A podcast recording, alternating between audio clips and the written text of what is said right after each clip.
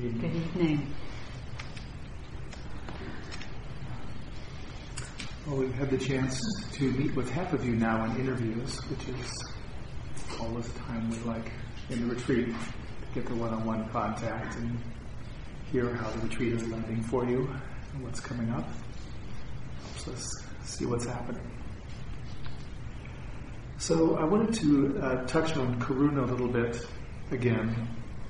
Uh, when we speak about the near enemies in the Brahma-Vihara's practice, and as a reminder, the near enemies in Karuna are or can be anger, fear, grief, uh, or pity. Those those also are, are normal reactions. So when we come in contact with suffering, when you experience suffering, uh, it's not uncommon to react in these ways. So, unfortunately, the classic Buddhist way to categorize is to call it the near enemy. And there's a way that, by categorizing it that way or labeling it that way, unfortunately, you can uh, ha- you have an opportunity to add more judgment. So, so, so suffering is present, and you find yourself reacting with fear or anger. Then it's possibility to say to yourself, "Oh, yes, now I'm one of the near enemies. I'm doing it wrong." And then there's the judgment that's coming on top of that, you see, and then there's the suffering that comes with that judgment. So we're just beginning to spiral so we, we want to clarify that, that the near enemies is just a category, and these are normal ways that we react to whatever it is we're taking, whatever. Uh, it's not our object, but. Um, our, our, our, well, like the response to the suffering. Right, but in response to suffering, that's what I'm saying. So, and also with the metta, the same thing, we, where you're you're having a, having someone and, and trying to come in contact with their goodness. You might not at, fir- at first meet their goodness. You might meet your judgments or something uh, of that nature. So all the way through this, just to realize having the, those responses come up is part of the practice. You want to see what's coming up, and you want to be with that also, and allow yourself to uh, be present to those. Allow the compassion to come up. Uh, also with those responses, and then as those settle, the compassion will uh, be present without those egoic responses. So it allows you to, in effect, purify those responses as well. We really wanted to clarify this because there was an opportunity to get another arrow of judgment, as the Buddha called it, get that second arrow of judgment.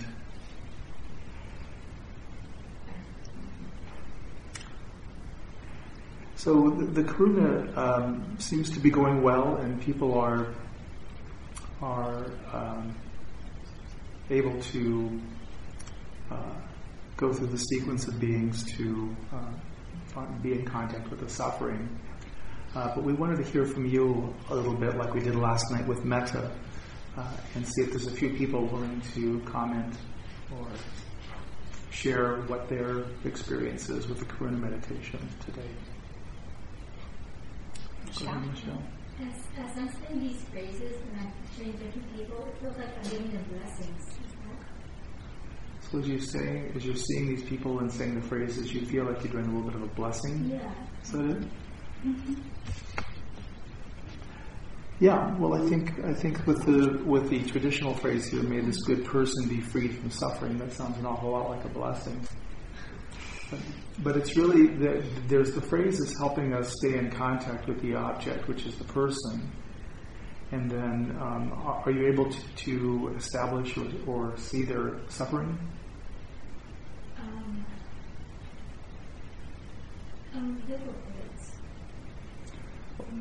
You know, I, I wonder if maybe it might be skillful to tone down the the phrase, make it a little lighter, and allow more room for their suffering to be as part of the, the contact.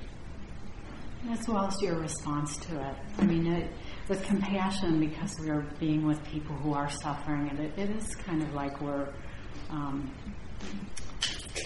you know, there's a wish that people can either have the strength to be with the suffering or to, to be relieved of the suffering. So it, it, I can see how it might feel a little bit like a blessing. Um, you know, and and it's really about our the effect on us.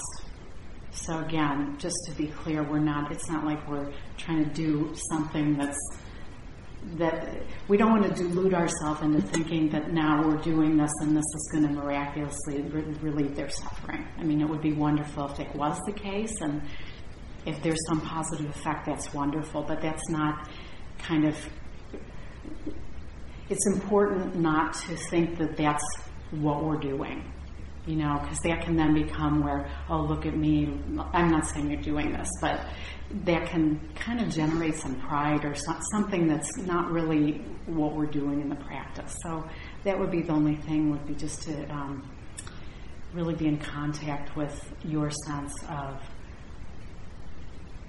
being in contact with their suffering and then your wish, you know, your genuine wish of compassion to be able to be with them in that and also um, either to have it be relieved or to have for them to have the strength to bear it. Yeah. Well, I, I have two questions. I say that because I don't want to get the second one.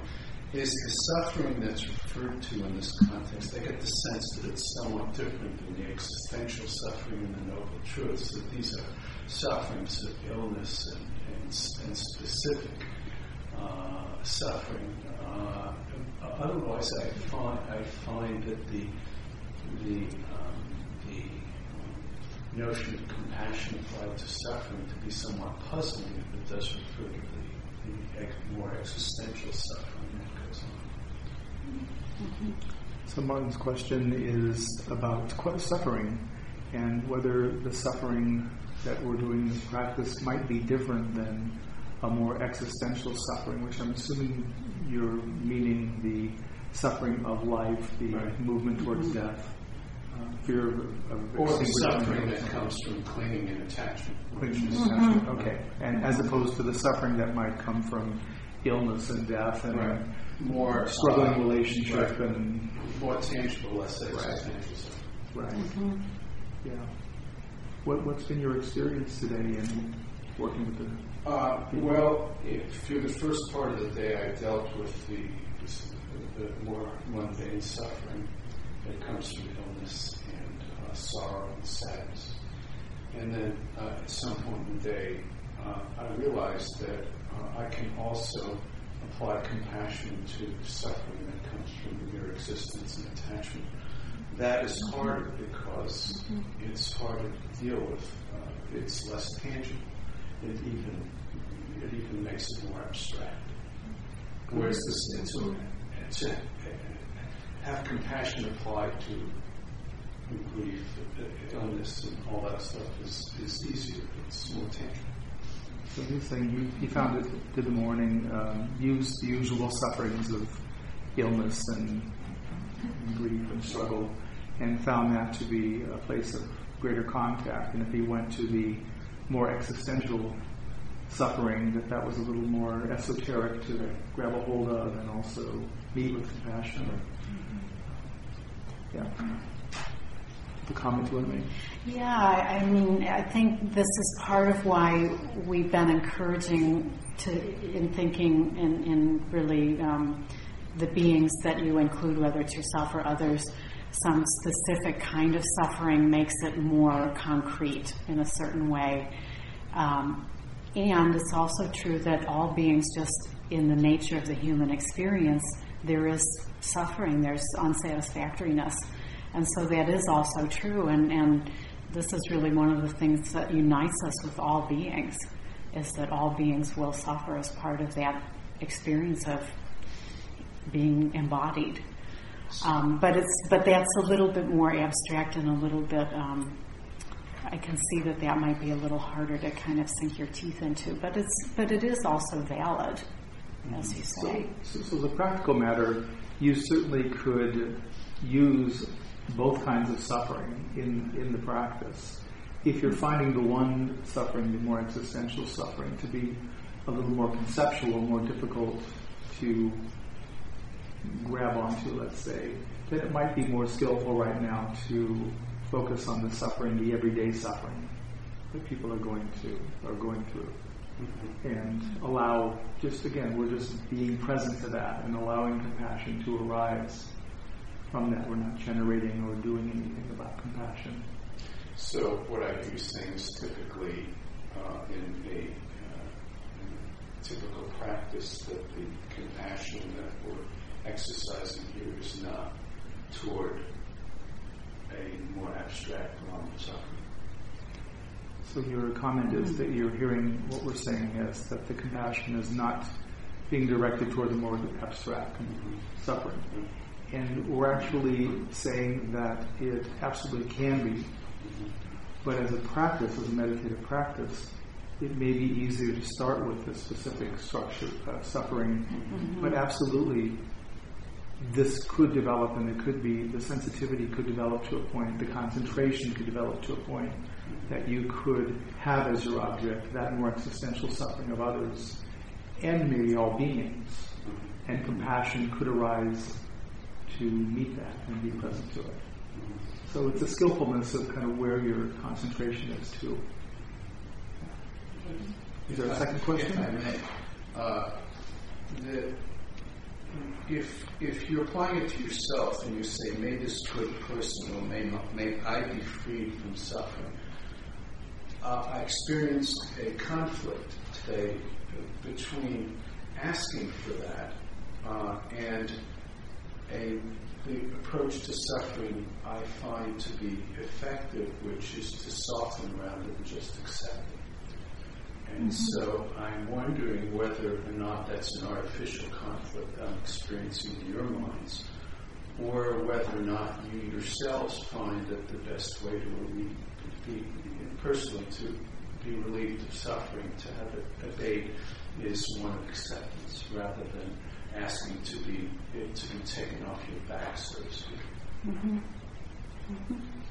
So his his comment was, or his question was, um, is it as he was going through the phrases, uh, and one of the options is, "May I be free from suffering." Mm-hmm. Um, that you found that it's skillful to actually be in contact with the suffering and then to have some acceptance Right. rather than sort of Right. uh, wishing for something or something like that. Yeah. Yeah.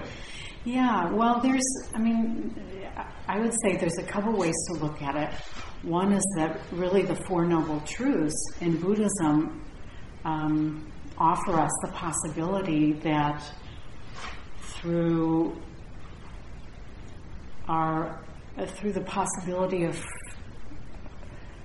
the right view of reality, that we can actually be free of suffering through the path and through the potential for our view to change so that it's not dependent on circumstances whether we're suffering or not. So, in some ways, the the um, wish to be free of suffering is the same as the wish for liberation.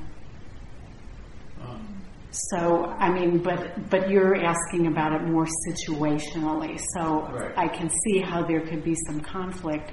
Uh, whereas a lot of what we do in Buddhism is to meet things as they are, rather than reject circumstances. So, in that way, I totally get what you're saying, and and the the um, statement of may I may I open to this, right. or may I Right. May I accept, accept it. Yeah, yeah, that might be more um, in the spirit of rather than sort of pushing Right. away. So I think from that standpoint, probably one of the phrases about, you know, can I open to this? Can I accept it? You know, use your own language, but can may I be able to accept this um, pain? That seems more in the spirit of um, of what we're talking about. But I just wanted to sort of point out the other way of interpreting. Right.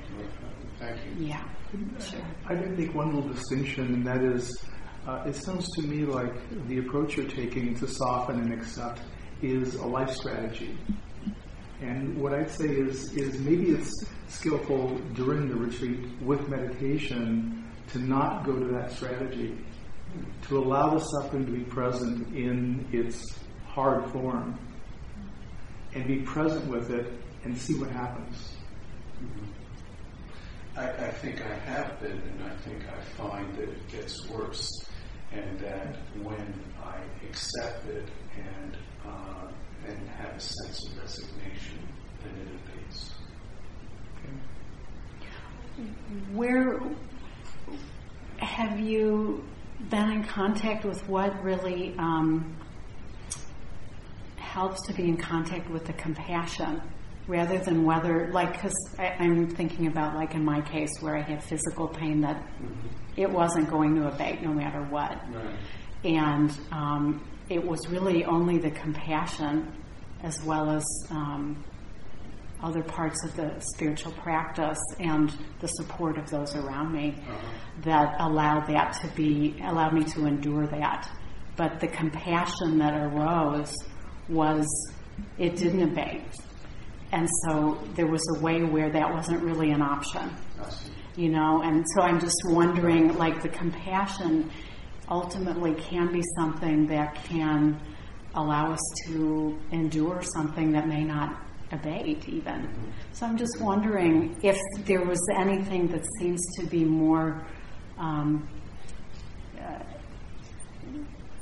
allow more contact with the compassion. Whether it's the accepting or whether it's really being with the, the difficulty in its raw form. Any mm-hmm. sense of that? Mm-hmm. What? Uh, I think I need to. I think I need to explore that tomorrow. Okay. And, and I just would, the final thought would be that, that the softening you're experiencing, that might be the function of compassion.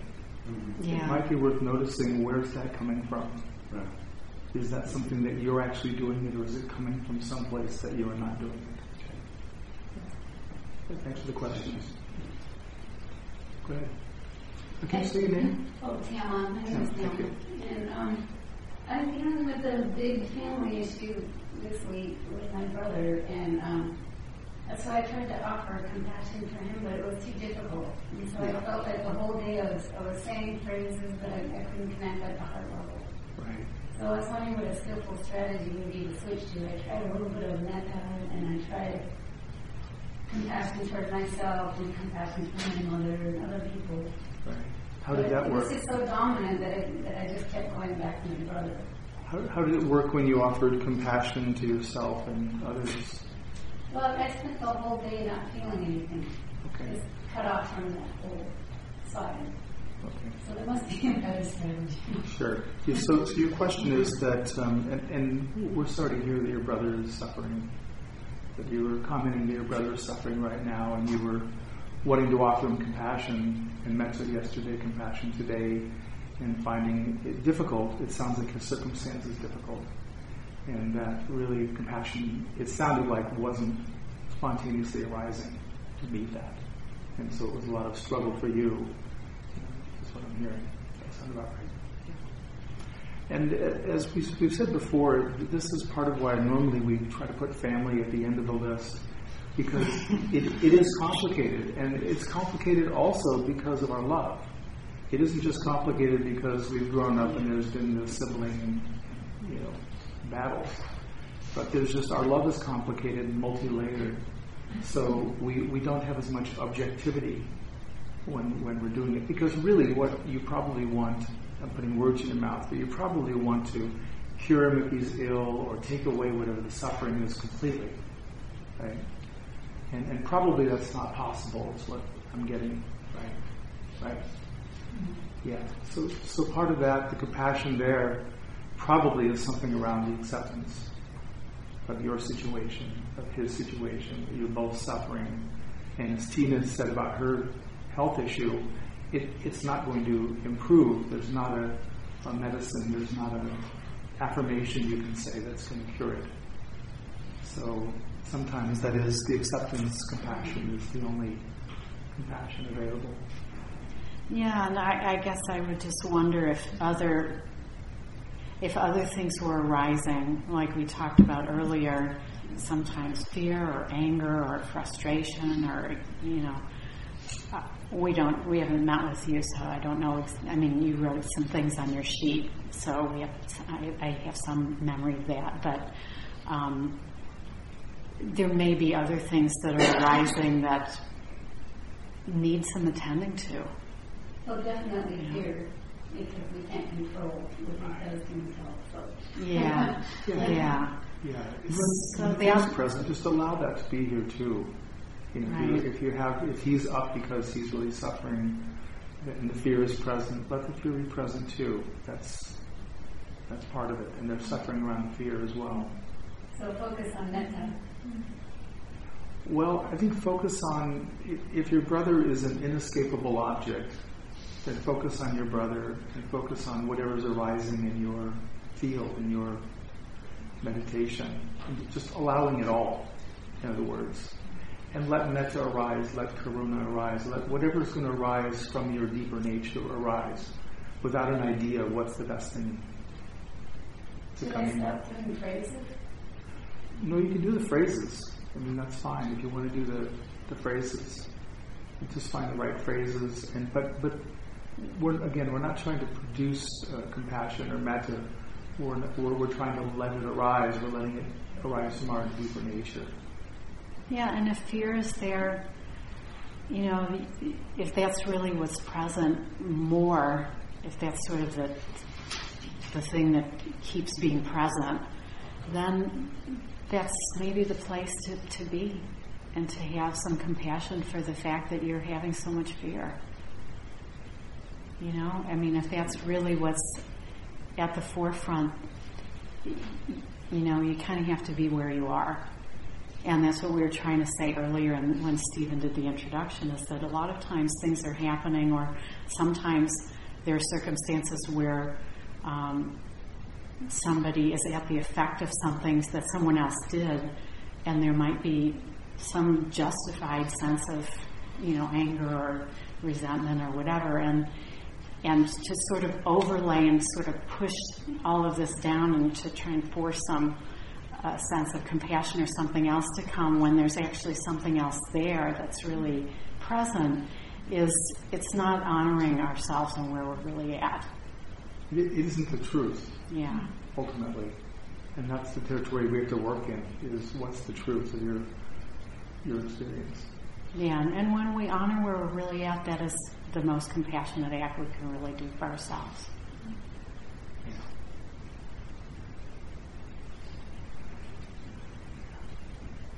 Good. Louise. Yes.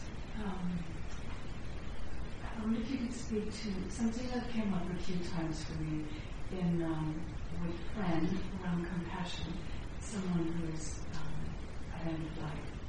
And the compassion was there, and then when I would say the word like, um, may you find peace, I, I sort of came up against the word as if, how do I know? You know, I have well wishes and compassion is there, but I question saying words. Um, can, can you say something as, as if somehow I don't know what's best? Or, uh, and these words, you know, may be free of suffering or peace. And I felt uneasy. hmm So sh- she's saying that she has a friend that she was doing the compassion practice for who at, in end of life situation and uh, she wasn't tried saying may you find peace but wasn't really sure didn't want to assume what the right thing was and this is one of those places maybe where um, if none of the words really fit, that, that more the, the intention from your heart may be the best thing. Because you may not know what really is the best thing for that person. And if you really aren't sure and aren't comfortable with, if none of these really feel right, is it possible for you to have an intention that's more, um, that's more nonverbal? Do you think that would be possible? Yeah, so so then go ahead and do that, and, and there's sort of you're trusting that, um, and you're acknowledging that, that maybe you don't know what is really the best thing, and that, but you can still have this wish, and you can still feel the compassion for that person even without knowing exactly what the right thing is. Yeah.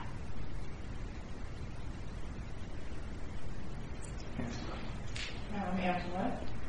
And I noticed, well, it started this morning before breakfast doing the loving kindness with the imaging that you had suggested last night, you know, and imagining people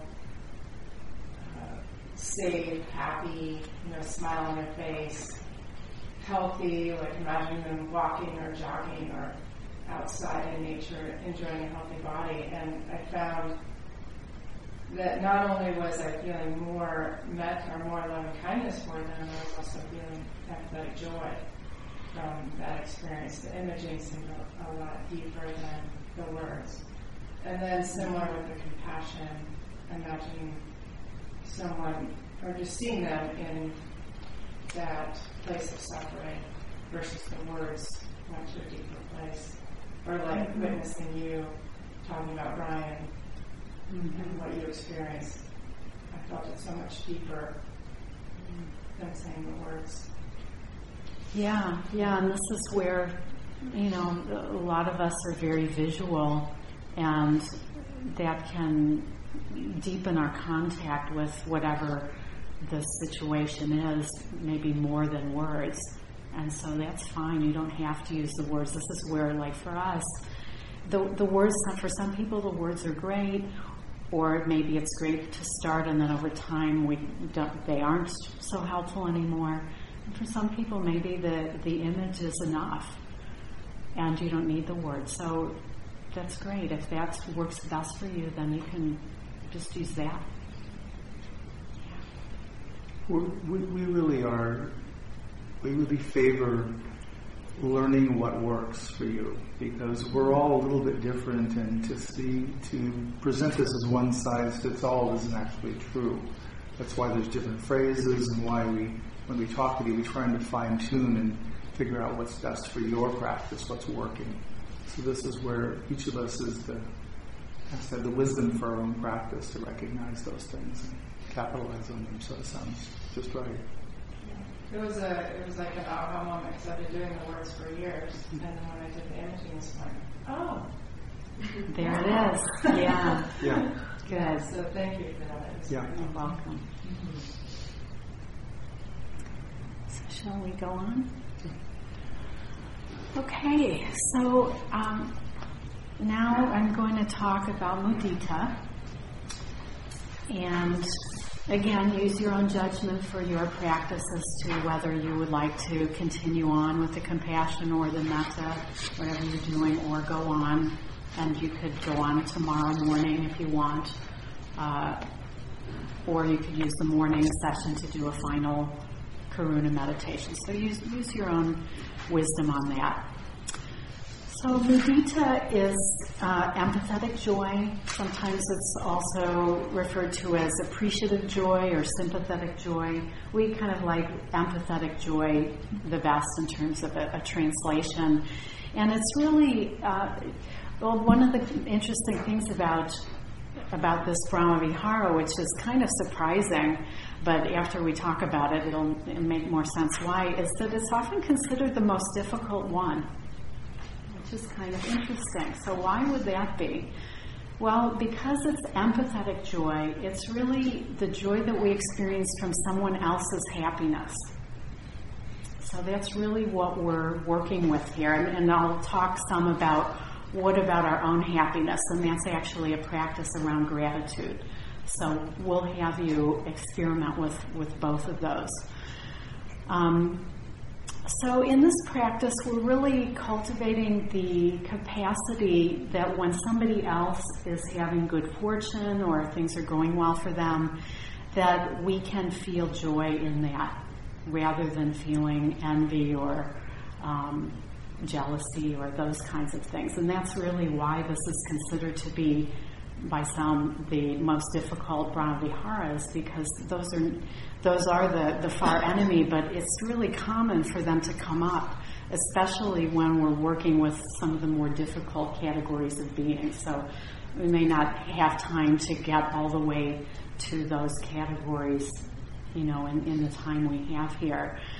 But um, but really, the part of the beauty of developing this capacity is that it, it can cut through a lot of um, our tendencies to have ideas about who should be getting what good things happening to them. And you know sometimes we'll see especially in the media or something where somebody that maybe we think really doesn't deserve something is having all this good fortune. And and um, so there's a way where this practice enables or it's cultivating a capacity to have happiness in other people's happiness and to have that be something that becomes kind of contagious in a certain way so that we can share in that and um, and be sort of open-hearted and open-handed in terms of really allowing people to have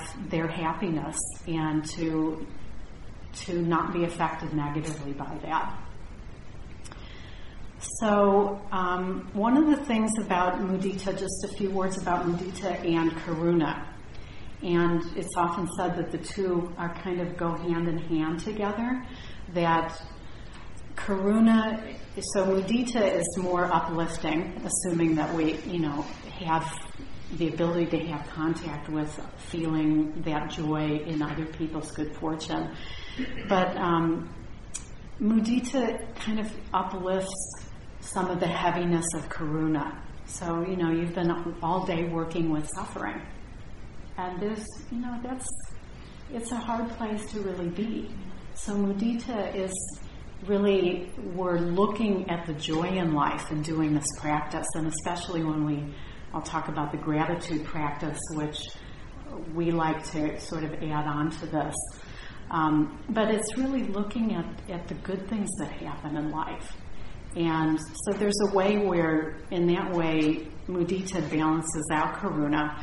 And on the other hand, if we were only to look at the joy, there's a way that that um, that mudita can be a little bit um, out of touch with the other side of life. You know, so the two kind of go hand in hand and balance each other out in a way that really, you know, when we get to upekkha equanimity, it's sort of rounding out the whole human experience. You know, we start with loving kindness, which is kind of the baseline goodwill for all beings. And then we look at the difficult situations, and then we look at the joyful situations, and then we look at equanimity, which is really having a sense, well, we'll talk about that later, but it's really developing the ability to have stability regardless of which of those is happening. So, um, so the proximate cause in this in mudita is someone else's good fortune or happiness. That's really the the object. And so when we when we start with mudita, we start with um, with a friend, normally somebody who's easy to be happy for and who is having happiness in their life. That's the easiest place to start, is somebody that we care about that's having happiness in their life. And then we work through to benefactor, neutral person, difficult person, and then all beings. And again, we, you know, we don't have a lot of time, so just as with mudita and karuna, if you want to just pick one person or yourself, when I'll talk about the gratitude practice in a minute, that's fine. You don't have to go through all the categories, but if you do want to go through all the categories, this would be the sequence that you would do that in. So the, near enemy then is, um, well, I'll go to the far enemy first because that's a little more obvious. And that's, this is really envy or jealousy. And we're such a culture of comparing and competition and all of these things that um, it's very common in doing this practice to have envy and jealousy come up. So just as with the other practices, if if these feelings come up, don't have judgment about it. I mean, and now I'm telling you, don't have judgment. So then, if you have judgment, you might have judgment about that. So, so please don't, don't. Just if it happens, just be gentle with yourselves. You know, You all of this. levels of suffering. Yeah, that's a lot of arrows. So, anyway, but if if they come up, just be gentle with yourself and know that this is this is all part of the practice. It's natural and and it's just one more thing to be in touch with. Um, but it is quite common. So that's the far enemy. The near enemy is um, comparing or sort of trying to force ourselves to really have good wishes for the person, even when it's not there, or um, or even sort of grasping onto mudita in such a way that we get lopsided and, and sort of lose touch with the fact that suffering is also part of our experience. That can be another um, thing that happens.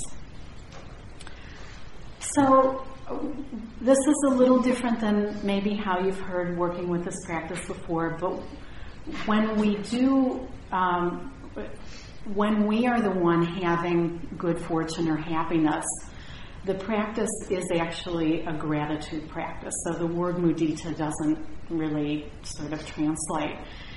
But we would like to offer the possibility that with this practice, because it is considered to be one of maybe even the most difficult Brahmavihara, that there can be a skillfulness to starting off with this practice, with actually doing, um, having some period of gratitude, where we're actually doing gratitude for the good things in our own life. And this is a little bit like um, starting with metta for ourselves.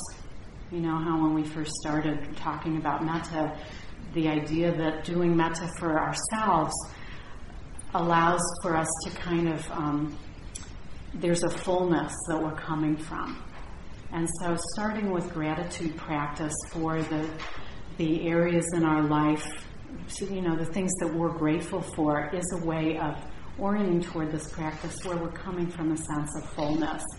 And I'll just tell you that, like Stephen and I, when we ha- every meal that we have, so breakfast, lunch, and dinner, we before we eat, and and we don't. Well, we do it here actually upstairs, but even in restaurants, we will um, just silently have close our eyes and inwardly uh, have a sense of both gratitude and compassion. So if there's somebody in our life who's, who's suffering, we will just take a few moments, or for ourselves, to have compassion for that and for that person. And we also will inwardly just feel into um, our own gratitude. And to do that three times a day is, it really is, um, and literally we're talking about like a minute or less, you know. It's, it's a really, um, we really, we've been doing this for years. And it's a really beautiful way to just touch in throughout the day for both of these two aspects of the human condition. So uh, let's see, I've got a couple of nice quotes here on gratitude. Um, one of them, I found this on the internet, and, and most of the sites attributed this to the Buddha, but there was one site that said it wasn't the Buddha, but we thought we'd share it anyway because we liked it.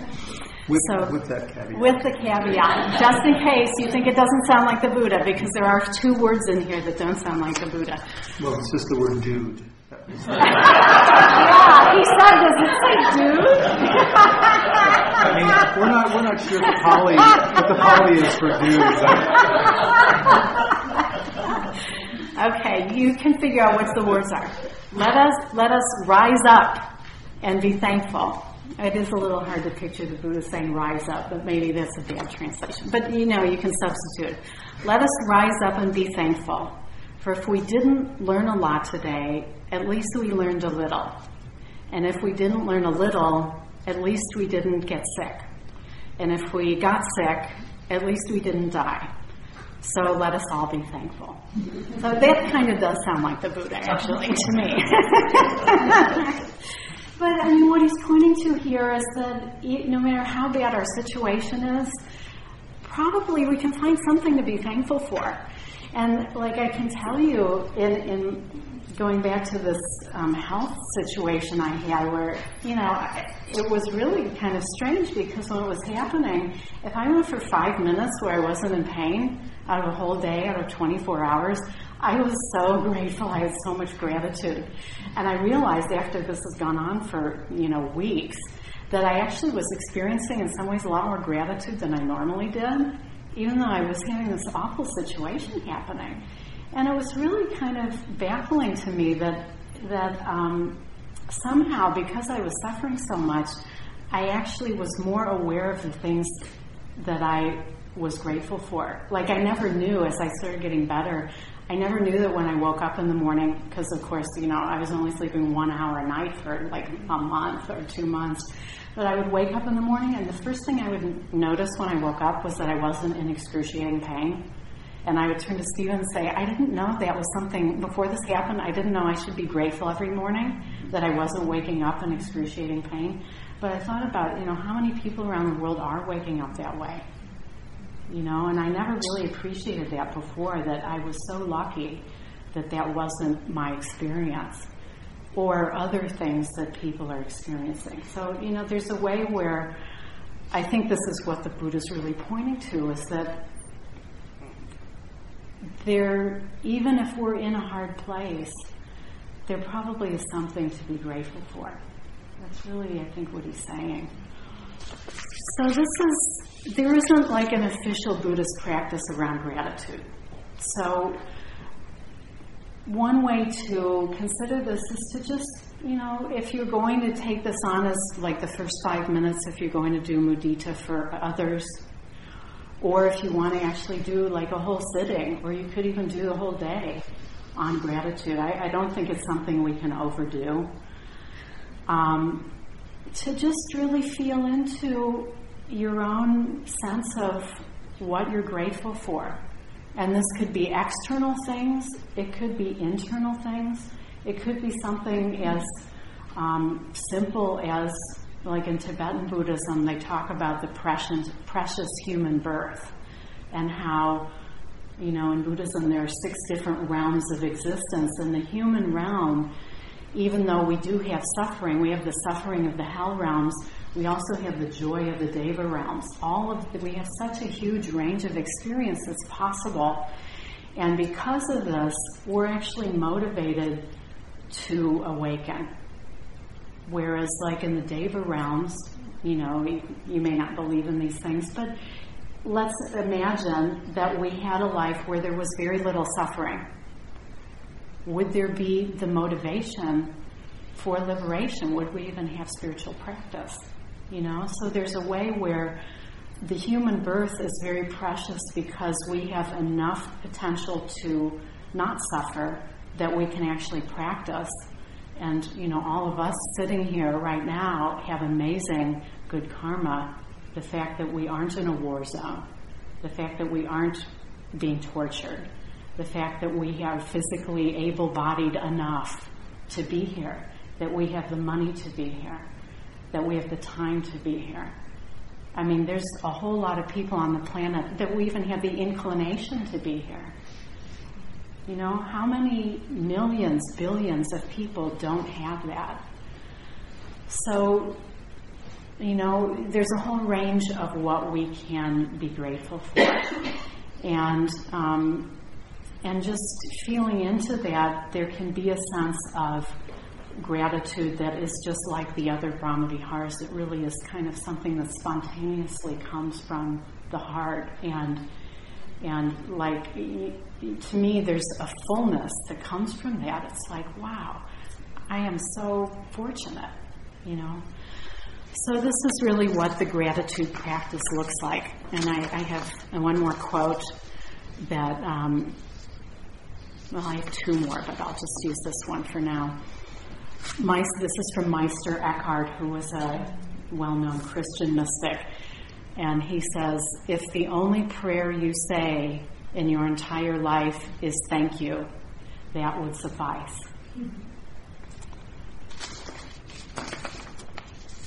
So this is really what we're pointing to with the, with the mudita practice. And um, we invite you, if this feels like something you want to go on to, to uh, engage with us tomorrow. And then if you want to start with yourself and the gratitude, then if you move on, you would move on to a friend that is experiencing happiness and to just, you know, feel happy for that person. So do you, do you want to go on to the? Uh, no, I, I'd like to mention a little bit about mudita, Okay. a couple comments. And, and to, to me, the, the mudita, there's, there's also a simplicity to it. And by that I mean that you've all experienced mudita. If you've had uh, a pet, if you've had, when you were madly in love with someone, if you had a a parent or a child or a grandchild that you just had that sweet love for, and they just did the cutest thing. And, and, and you're just like, oh, you know, look what they did. It's, it's just amazing. And, and we, we have that, we have a granddaughter who's almost two, and she is the most verbal child I've ever met. I think she knows more words than I do. and she's turning two next month, and her mother asked her, You're one, and you're turning two next month. Is there anything that you want to do while you're still one before you turn two? And she thought about it, and she said, March and walk on my tiptoes. and I said to Tina, How do you not have mudita for that? I mean, I mean, when's the last time you heard anybody say, I need to walk on my tiptoes? Because she can't do that when she's two. Yeah, I mean, too why- grown up she's got to to get a that, she's you got to get a job and get partnered. And, you know, there's, there's stuff to do. or, or like y- yesterday, um, they they have cats here now. I don't know if anyone's seen them, but oh my gosh, I just love animals. So I was in there, and at one point, the one cat came up and sat on my lap, and then and then there was a second cat, you know, and then, and then they, there wasn't enough room on my lap, and so they were both like trying to get on and they were purring, and and they were so happy, and it was just like, well, of course, I was pretty happy too. But you know, you just see, or like if you have a dog and you see them like rolling on their backs in the grass, and they're just, it's just so much joy that um, it's hard not to feel mudita in seeing other beings like that and their happiness. So, so this is the, really the spirit of, of what it is. And, and the point is, you, you, you, you do know it. Yeah. Just sometimes it's a little difficult, a little elusive to, to get a hold of meditatively. So that might help. So, any questions on mudita? One clarifying question on the, on the grasping the pleasant? Yeah, yeah. So this is where, like, it's really getting lopsided in um, sort of clinging to the pleasant parts of life in an unbalanced way where we're not, we're sort of not in touch with the parts that aren't as pleasant. You know, so it's more sort of pushing away. Uh, that balance of really kind of getting to where we're, we're trying to create that and, and go. It's more like leaning towards the desire side of things where now it's just becoming a hindrance because we're trying to always be in a place of, of yeah. yeah. And, and to relate that to somebody else? Somebody else's? Or is that more related to yourself? Well, I guess re- related to others. I think really what it's pointing to is just being out of balance with the fact that there is suffering. And, you know, there could be a way where we're sort of like this heat seeking missile, always looking for the, the, the mudita and can I sort of get a high off of this person or, you know, I mean, mud- the great thing about mudita is that when we're really in touch with it, we can feel a lot of joy just being in contact with other people's joy. And there's nothing wrong with that. Yeah. One, one of the ways I, I look at that phrase, the grasping for the pleasant, uh, and maybe I've not interpreted it correctly, but I, I've assumed that that was pointing to people faking it. So they're they're putting on kind of a fake pleasantness of oh how nice it is that you got that yeah it's that mm-hmm. kind of phoniness. I mean that mm-hmm. that's kind of how I always interpret it as the, because it's kind of mm-hmm. like you're you're trying to have the mudita but it's not really there. So there's sort of a social mudita you're putting on. You're jealous you're busy. Or Yeah, you're envious maybe, and you just don't want to show it. It's, there's a judgment about it. So anyway, just as a food for thought. Thank you. Yeah, and there's, you know, some, a few sample phrases there, but again, you can customize each to something that means, is meaningful to you as well. Any other questions about mudita? Or about the gratitude practice? Can I ask a question about karuna? Sure. Um, Sure. The, under the near enemy of karuna, grief, when, you know, when you're, um, I feel a lot of compassion for people that are grieving or are at their end of life or have just lost somebody. So I'm not quite sure how to It's a good question. The question is about the near enemies. It mentions grief as one of the near enemies. And, um, and she actually works in hospice work, so there would be times. And, and, and I think what it's pointing to, or, or the way I would interpret that, is it, it's the, the people that collapse into grief. So, in other words, when they meet somebody else's suffering, they become kind of a basket case, that kind of grief. So, so less the grief where if you're suffering and I'm in contact with your suffering and I, I feel grief for your suffering, but I'm not collapsing in response to it. So I'm not actually able to be in contact with compassion, you see. So maybe we can talk about the griefs as being a little bit different, different quality griefs. And one is where I'm in my own strength, and the other is where I'm not.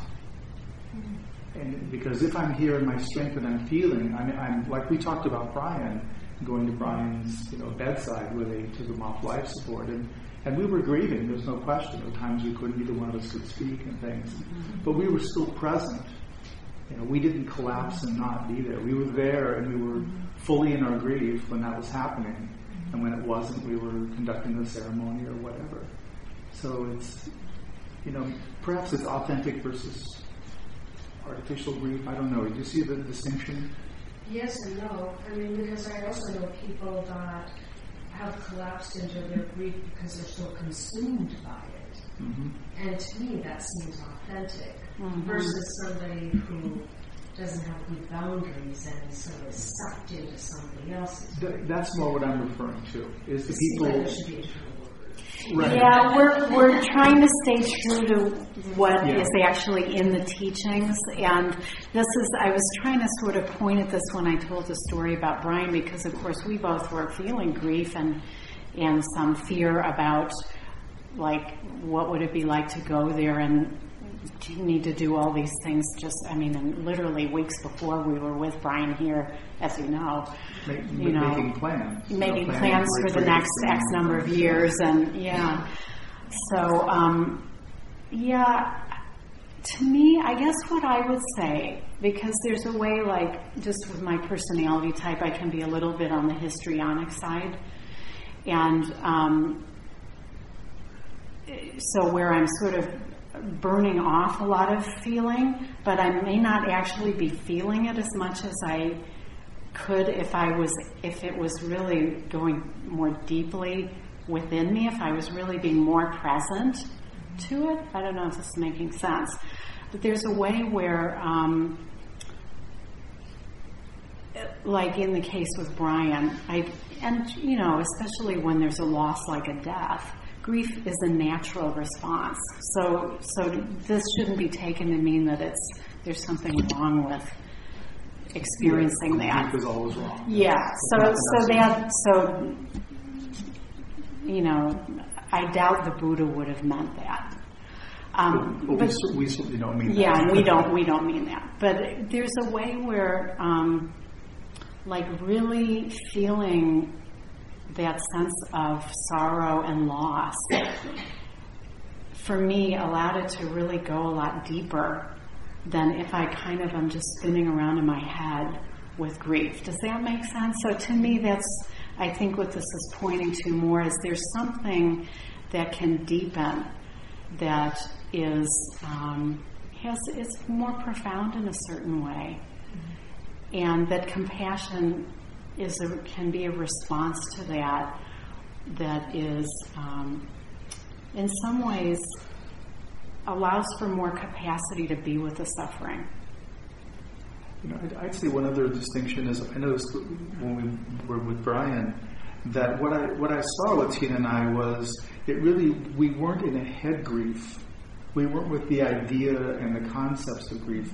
It really was resting in our hearts in a way that, as Tina said, I mean, sorrow was really arising in a way that there was a depth to the grief and the sorrow that really was of, of the, it was really, I would say, a quality of true nature. It had that non produced uh, quality to it. We were talking about this afterwards, Mm-hmm. that there just there was something that. So, so I think there's a number of ways we could make distinctions here. Uh, but, but I think overall, the idea that grief is always bad definitely is not the message. Can I offer one?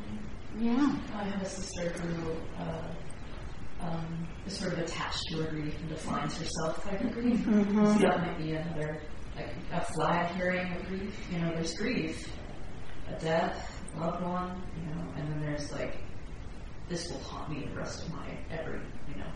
We can still miss people, but then there's the, you know, is that how? Right. Yeah, there's Yeah. like if it becomes an identity, Right. then that is where like the ego's now taking it and it's becoming something that is kind of a distortion of what a natural grief would be. Does that is that kind of make sense? I mean, I totally get what you're talking So, about. so just take on the koan. What is grief? say a lot of different things. Yeah. Yeah, thanks for the question. Anybody else? Okay, well, maybe I'll close with this final quote from, from Albert Einstein. We're mixing it up a little bit here. And this is about gratitude also. There are only two ways to live your life. One is as though nothing is a miracle, the other is as though everything is a miracle.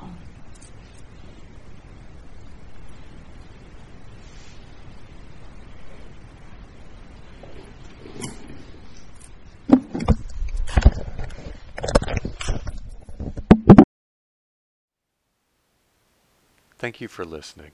To learn how you can support the teachers and Dharma Seed, please visit dharmaseed.org slash donate.